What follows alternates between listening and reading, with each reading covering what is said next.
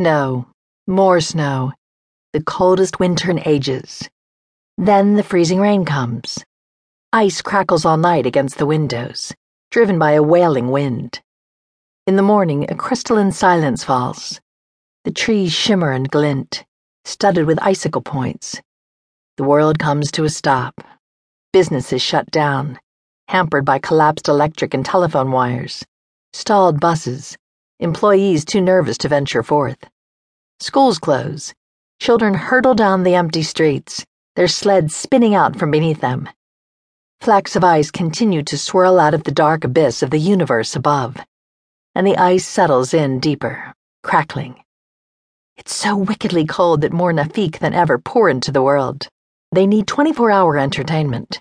They don't sleep, they just keep going and going.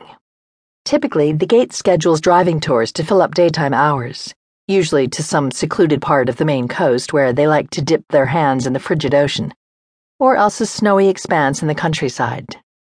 Last season, pictures went around of figures they built out of snow and ice, bizarre, twisted shapes, like stalagmites on acid.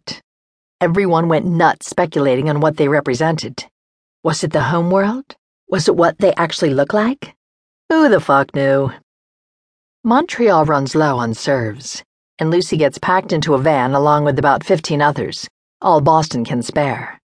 It's always a hellish trip to Canada, seeing as they have to cross over illegally on foot, passports being hard to procure for servs. The grueling journeys followed by back to backs with a clicky bunch who fancy themselves on a higher rung in the serv world, given how many more Nafikh visit Quebec. Suicidal snobbiness that Lucy finds hilarious. Their Boston group is reduced by two during the service, so Lucy claims the back seat for herself on the way home. She calls Eva. She's been on assignment in Montreal, she explains. Lucy went to Montreal, Eva brags to Phyllis, who visits every evening for a glass of sherry. Phyllis hollers in the background, You go, girl! Lucy can't help feeling glad to make Eva proud, even if it's all a crock. The bus rolls into Boston at about 6 a.m., stops at three different bunks. Lucy gets off at the last, which is a few blocks from the Lechmere stop on the Green Line. She'll have to transfer, so she's looking at a good 40 minutes before she's home. But it's the best she'll get. The other servs are too thrashed to notice she's walking off down the street. They can't be bothered to ask where she's going. Where does she live? As for the sentry driving the bus, she could fall down a drain for all he cares. She rides the line with early morning commuters, zombies and scrubs, a few drunks, suits bent over their smartphones. When she finally emerges from the T at Porter Square, the sunlight slivers into her eyes, makes her sneeze. People look as she goes by, but she's used to it and her whole demeanor communicates, don't fuck with me.